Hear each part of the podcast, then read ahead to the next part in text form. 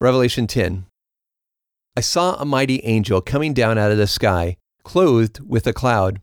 A rainbow was on his head. His face was like the sun, and his feet like pillars of fire. He had in his hand a little open book. He set his right foot on the sea and his left foot on the land. He shouted with a loud voice, as a lion roars. And when he shouted, the seven thunders sounded their voices. When the seven thunders sounded, I was about to write, but I heard a voice from the sky saying, Seal up the things which the seven thunders said, and don't write them.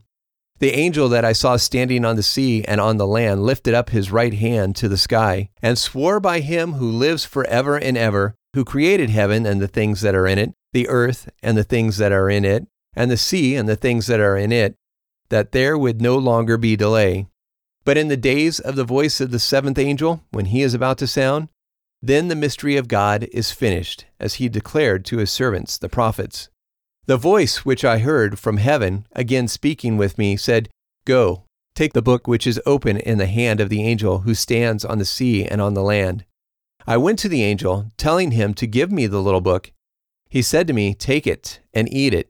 It will make your stomach bitter, but in your mouth it will be as sweet as honey. I took the little book out of the angel's hand and ate it. It was as sweet as honey in my mouth. When I had eaten it, my stomach was made bitter. They told me, You must prophesy again over many peoples, nations, languages, and kings.